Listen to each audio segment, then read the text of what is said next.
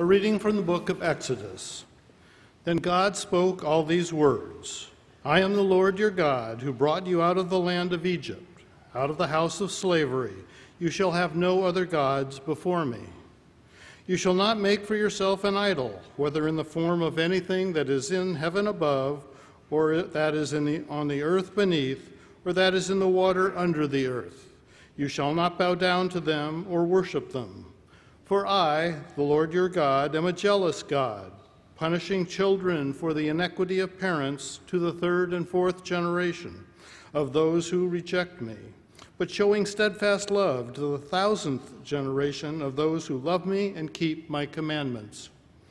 You shall not make wrongful use of the name of the Lord your God, for the Lord will not acquit anyone who misuses his name. Remember the Sabbath day and keep it holy.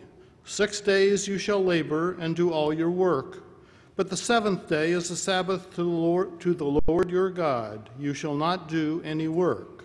You, your son or your daughter, your male or female slave, your livestock, or the alien, alien resident of your towns. For in six days the Lord made the heaven and earth, the sea, and all that is in them, but rested the seventh day. Therefore, the Lord blessed the Sabbath day and consecrated it. Now, from the letter of 2 John. The elder to the elect lady and her children, whom I love in the truth, and not only I, but also all who know the truth, because of, because of the truth that abides in us and will be with us forever. Grace, mercy, and peace will be with us from God the Father and from Jesus Christ, the Father's Son, in truth and love. I was overjoyed to find some of your children walking in the truth, just as we have been commanded by the Father. But now, dear lady, I ask you, not as though I were writing you a new commandment, but one we have had from the beginning let us love one another. And this love that we walk according to his commandments, this is the commandment, just as you have heard it from the beginning, you must walk in it. Many deceivers have gone out into the world, those who do not confess that Jesus Christ has come in the flesh. Any such person is the deceiver and the Antichrist. Be on your guard so that you do not lose what we have worked for, but may receive a full reward. Everyone who does not abide in the teaching of Christ, but goes beyond it, does not have God. Whoever abides in the teaching has both the Father and the Son. Do not receive into the house or welcome anyone who comes to you and does not bring this teaching, for to welcome is to participate in the evil deeds of such a person. Although I have much to write to you, I would rather not use paper and ink. Instead, I hope to come to you and talk with you face to face, so that our joy may be complete. The children of your elect sister send you their greetings. The word of the Lord. I was thinking about so, what can I preach that could be a series? And how can we learn together maybe an obscure book in Scripture? So, I was thinking about Nahum the prophet Nahum in the Old Testament, or maybe Obadiah, something like that. But you all know that my favorite prophet is Habakkuk, and I preached that, what, two years ago. So I said, no, we won't do the Old Testament prophets. Let's go to Second John. I've never preached or taught a Bible study on Second John, so I said, let's do Second John. And why not throw in Third John there as well? And Second John and Third John, like First John, like the Gospel according to John, is is about love. But 2nd John and 3rd John uses the word commandments all the time. Commandments, commandments. Love connected to commandments. So, why not the 10 commandments and throw that in there as well? Because the 10 commandments, together with the Apostles' Creed and the Lord's Prayer, are so important, let's go at it. This past year, we spent a considerable time as a congregation uh, we three pastors and you all in Bible study groups, we studied the Apostles' Creed. I think it was uh, 10 part or 12 parts or so. And I learned from our, from our creative design uh, specialist, Adrian Narlock, I had him do some research of, of years uh, going way back, even before I arrived here, and I think that there was a Bible study once upon a time that you all did on Matthew, the Gospel according to Matthew, and that's where the Lord's Prayer is in Matthew chapter 6. So, Lord's Prayer has been covered, Apostles' Creed's been covered. Let's do a little Ten Commandments. So I logged it into my now uh, defunct Yahoo account. Remember Yahoo, like AOL, Yahoo and AOL and Hotmail and all that. And so I looked at my Yahoo account because I had preached on the Ten Commandments in my former church in New Jersey, way back when. I wanted to say, I wanted to learn what I actually said. And I looked at the sermons, and it was in 12 parts. It was like part one of 12, part two of 12, like, no, no, no, no. That doesn't work. And like what I said there, while true, it was just too much. For a summer, from a, a, a uh, uh, summer series, let's just do it in two 20 minute sermons Ten Commandments. The Ten Commandments, the Lord's Prayer, and the Apostles' Creed historically have been regarded and called the rule of faith, or in Latin, the regula fidei. Going back to the first century church, all those who were baptized, all the kids, all the adults, they were taught at least three things that they had to memorize, they had to understand, and eventually they had to recite. They had to understand and recite the Apostles' Creed, because the Apostles' Creed laid out in nice three paragraphs here, here is God, here's Jesus, here's the Holy Spirit, here's who we are. It's the gospel in a nutshell. The gospel is a person, right? It's the living God.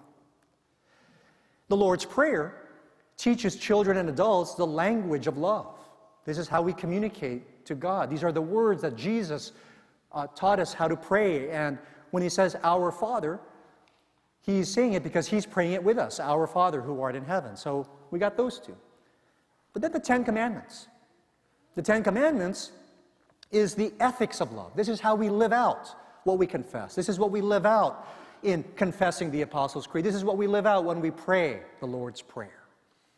And so for today and for next week, we'll be looking at the Ten Commandments, how vitally important the Ten Commandments are for our life, for our faith, for the church, indeed, for all of humanity. Let us look to the Lord in prayer. Father, May the words of my mouth and meditations and thoughts of our hearts be acceptable to you, O Lord, our strength and our Redeemer. For it is in Jesus Christ we pray. Amen. So, the Ten Commandments commandments, instructions. Yesterday's news, whether in the written newspaper or online news, there was this headline, or maybe page one or page two the new leader of the British House of Commons. So, the second in command to Prime Minister Boris Johnson, right? When the Prime Minister is not on the floor of the House of Commons, he delegates or she delegates it to the leader of the House of Commons. So, the new leader of the British House of Commons, by the name of Jacob Rees Mogg, when he ascended to that office of second in command, he issued a memo, a directive, a commandment to his staff that made news, and here's why. His memo was instructing his staff to do certain things. For instance, make sure that when you write a letter or type an email, to use two spaces after a period. Now, how many of you do that? Two spaces after a period. Okay? He also instructed his staff not to use these words. Don't use the word very or got or ongoing. And he said, Stay away from the phrase, I am pleased to learn. It caught social media by wildfire. It was going by the millions. It retweeted and retweeted and, and on Facebook and, on, and in the newspapers. But when we think about that, right? Instructions, commandments, ordinances, it's not a glamorous term. It isn't, right? If you uh, received my Friday e-blast, I put a comic strip of Dennis the Menace as he's kneeling down at the side of his bed and uh, confessing to the Lord that he only broke three and a half commandments of the ten. And we, like, like the social media storm for this British House of Commons officer, we have to inject a little bit of levity when we talk about the commandments.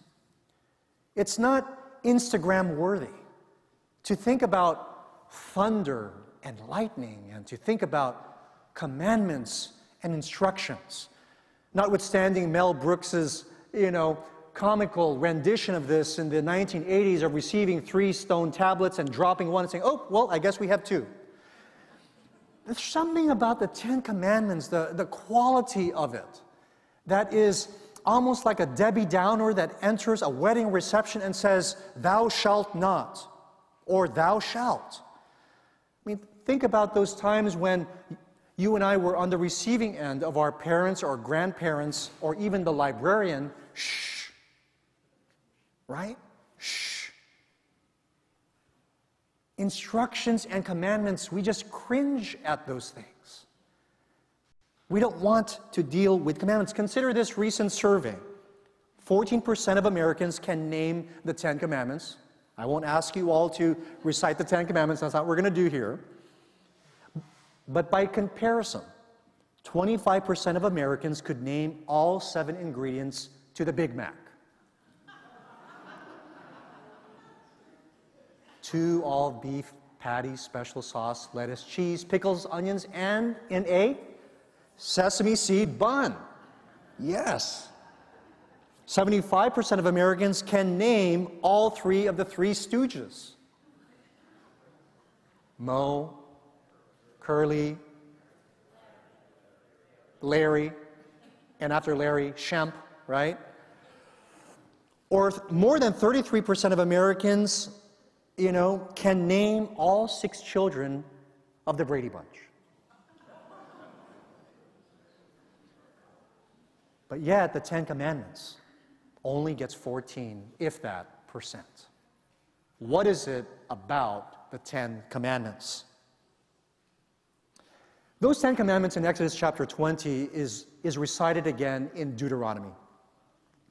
As Ross read to us, the Ten Commandments unfold in Exodus chapter 20 by introducing God. I am the Lord your God who brought you out of the land of Egypt, out of the house of bondage.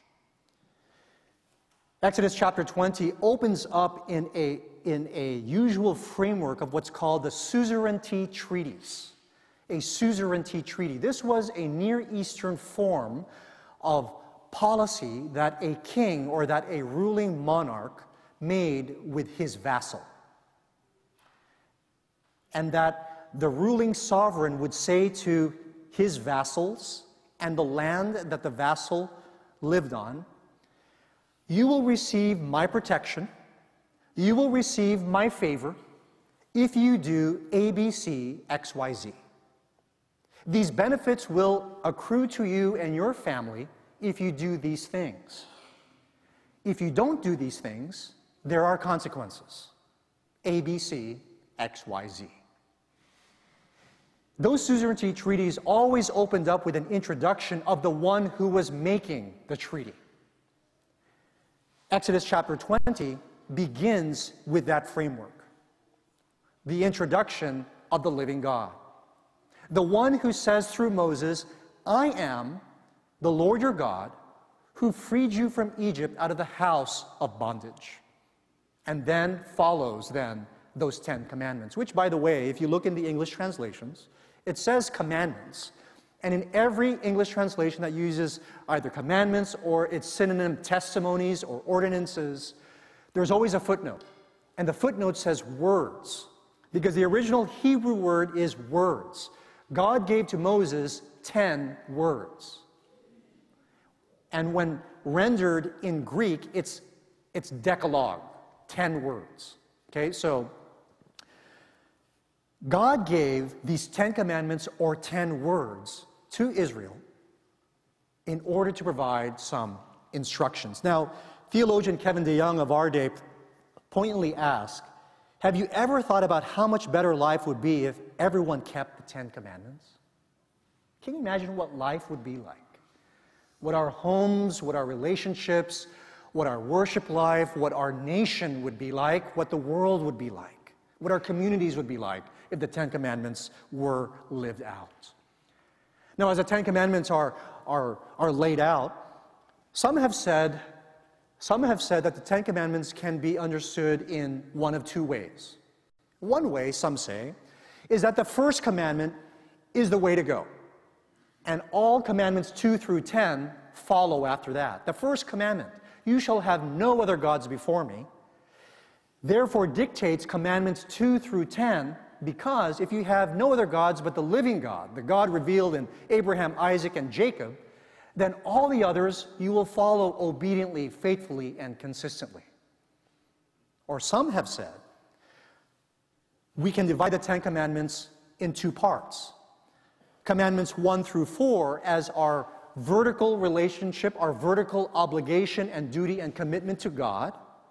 And then Commandments 5 through 10 as the horizontal commitments and obligations and duty, that which we owe to one another. Commandments 1 through 4, more of this human divine relationship of you shall have no other gods before me. You shall not make unto you any graven image. You shall not take the name of the Lord your God in vain. Remember the Sabbath day to keep it holy. And then next week we'll be looking at commandments 5 through 10 of all the others, of how we are to relate one to another. And that's the way that, that we're going to look at these commandments today and, and next week. The implication of the Ten Commandments are clear. In order for us to live out what it means to be children of God, in order for Israel to live out what it means to be a freed people, redeemed by God, pursued by God's love, we are to live in this way.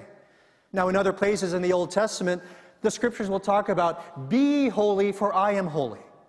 That apart from the Ten Commandments, we can't fully understand God, we can't fully understand one another, we can't fully understand the point of life. We can't fully understand our salvation. We can't fully understand why we're here. Far from the Ten Commandments being a burdensome obligation and duty that sort of wipes out any joy in our lives, quite the opposite. The Ten Commandments are intended for us to understand our Creator, the source of life, the source of love, the source of all joy. So we all know that, right? That's built into our DNA, that's built into our hearts. We know it intellectually.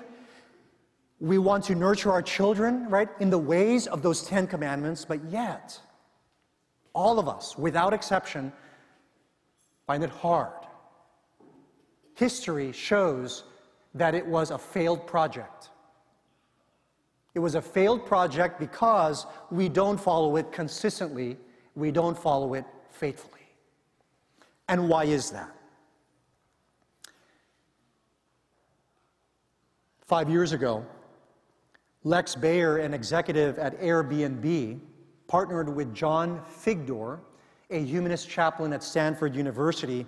They wanted to take a poll of students and residents in Palo Alto because they wanted to develop, as they were committed atheists, what they called the 10 non commandments as an alternative to the Ten Commandments. And here are, based on that poll of, of thousands who responded to their survey, this is the 10 non commandments that they developed. Non commandment number one be open minded and be willing to alter your beliefs with new evidence. Non commandment number two strive to understand what is most likely to be true, not to believe what you wish to be true. Non commandment number three the scientific method is the most reliable way of understanding the natural world. Non commandment number four every person has a right to control of their body. Non commandment number five God is not necessary to be a good person or to live a full and meaningful life. Non commandment number six be mindful of the consequences of all your actions and recognize that you must take responsibility for them. Non commandment number seven treat others as you would want them to treat you, and, and can reasonably expect them to want to be treated, think about their perspective. Non commandment number eight we have the responsibility to consider others, including future generations. Non commandment number nine there is no one right way to live. Non commandment number 10 leave the world a better place than you found it. Sounds good. I agree with many of those. And I think there were nodding of heads, isn't it? Some of the Boy Scout ideals have some of those. Some of the Hallmark cards has some of those. Who wouldn't want to care for future generations? Who wouldn't want to care about the environment? I do, as you do. But here's the hard issue because what is at the core of this effort of these 10 non commandments? Two things.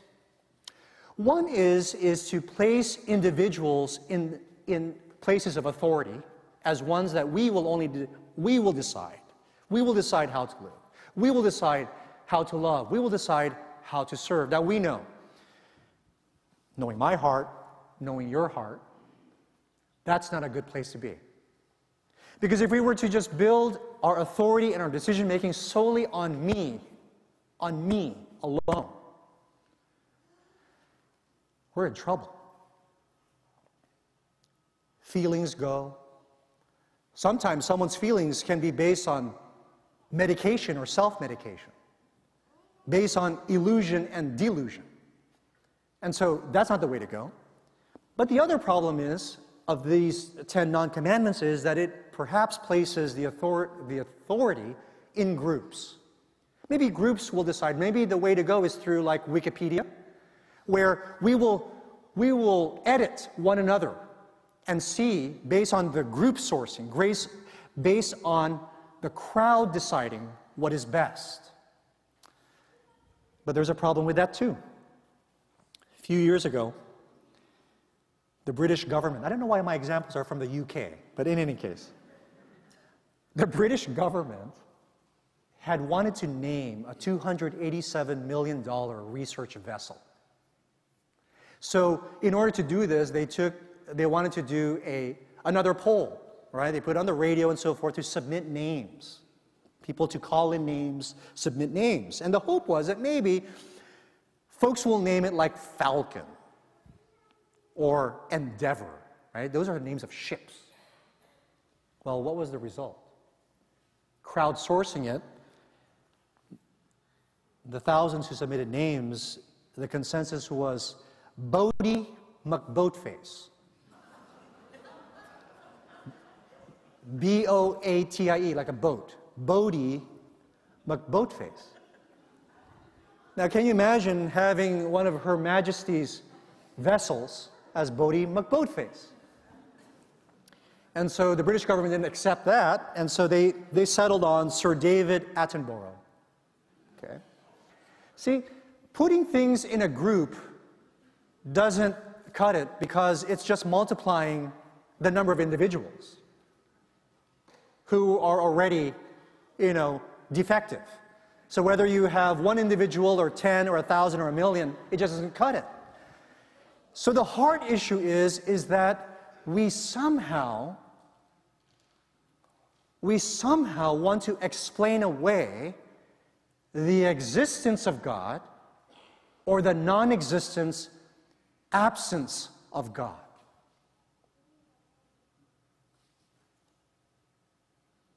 And that's where Second John comes in. See, Second John, like First John, and like 3 John next week, we're going to find. These letters were written to address a pernicious heresy that was proliferating in the early church. And what was that pernicious heresy? Second John identifies it as calls the antichristos, the antichrists have gone out into the world teaching that Jesus has not come in the flesh. Well, now there's a problem there. Because if Jesus didn't come in the flesh, so goes this heresy. By the way, the heresy is called Docetism. It comes from the Greek dokeo, which means to appear or to seem. Docetism was built upon this, this false notion that that man Jesus who was hanging on the cross, it only appeared or seemed to appear that that was the Son of God hanging on there. That it could not have been that it's an impossibility that, that the human Jesus, the one who, who washed the disciples' feet, the one who, who hung out with sinners and multiplied loaves and fishes, they say it's an impossibility. God would not do that. And so that only the appearance or a figment of his, of his figure was hanging there, that Jesus, the Christ, was somehow somewhere. The early disciples were, of course, understandably concerned because if Jesus did not come in the flesh, it puts into question many things. It puts into question the eyewitness accounts, including Mary, mother of Jesus. It puts into question the very notion of the scripture saying, the Apostle John and others saying that that man Jesus, whom we hung out with, was on that cross. So it calls them liars. It calls Jesus himself a liar. It calls God himself a liar. And it then puts all of us in jeopardy. So, how does this connect with the commandments? You're wondering, how does this have to do, and why are they talking about the commandments and following the commandments, and so on and so forth? Because Jesus Christ is the fulfillment of all the commandments. Imagine this you, as a parent, issuing orders from behind a wall, and your children or grandchildren, nieces or nephews never see you. They just hear a voice do this, Come home early at 10 p.m. after you hang out with your friends and come home. Do your homework. But they never see you. They're going to trust. If someone peeks around the wall, yeah, your mom or dad are there, trust me. Okay, that will go on for maybe a few months, maybe a few years. But our human hearts want some authentication that there's something to that word, there's something loving about it. There's something that causes us, yes, to, to commit to it, to be obedient to it. But we want proof positive that if we fail at it, that this same God who we hear on the other side of the wall is still for us, is still loving us, and not just issuing orders. And so Jesus Christ is indeed both the substance of the commandments and the fulfillment of the commandments as he himself subjected himself to those same commandments. I came not to abolish the law, but to fulfill it. He himself, as a Jewish Palestinian young adult growing up in the synagogue, teaching the commandments, follow the commandments. And so, Jesus is the very fleshly embodiment of those commandments. And to disregard the commandments is to disregard Jesus himself. That's why 1 John and 2 John and 3 John next week goes at great pains to say, we must follow the commandments as proof positive of our love for God. This is not to say, in a legalistic way, by doing three and a half of those commandments, well, God loves me maybe less than. No. It is actually saying that by following the commandments, we've internalized the character of God. See, at the heart of the commandments, the commandments are in fact a love letter from God to us. Those 10 words, those 10 commandments come from the very character of God. It shows what God cares about. Right? The 10 commandments shows what God cares about. What does he care about? Well, he cares about himself, right? To be glorified and worshiped and honored. He cares about, thou shalt have no other gods before me that you won't fall to any other idols, any other gods but Himself, because He's a source of life. He's a source of meaning, the source of joy for you, for yourself, for your family, for your future, for your past wounds, for this world. God cares that we would rest because He Himself rested. That's why He says, honor the Sabbath. Now, granted, Sunday, or even Saturday is a difficult time for many to commit to a day of rest, but God cares that our wearied hearts and bodies and minds will rest. He cares for us. He cares about the faithfulness and trustworthiness in our relationships. That's why He says, honor your father and mother. That's why He says, don't commit adultery. That's why He says, don't bear false witness, because He's a God of truth. This is not something that was just sort of made up by Moses and God and the mountain, just sort of them, you know, drinking beers and saying, well, how can we make the life of Israel miserable? Far from it. Theologian Kevin DeYoung again says, the Ten Commandments are not instructions on how to get out of Egypt. They are rules for a free people to stay free. Did you get that? They are rules for a free people to stay free. We are only free we have freedom when we are connected and bonded and binded to the heart and life of the living God, who himself is the freest agent in the world, isn't it? The living God is the freest, the freest. He could have done anything, and He chose to create us and all of creation, and He chose to love us. He's the freest. And as we found again and again, when we don't follow God's love and God's ways, we are shackled, we are chained to our own selves, to our own addictions, and perhaps others who are influencing us or impacting us adversely in those ways. And so, you and I have been set free. And by following the commandments, it becomes a joyous, a joyous commitment because it's, it comes and originates from the very heart of God, made real in the flesh and bone and blood and life of Jesus Christ.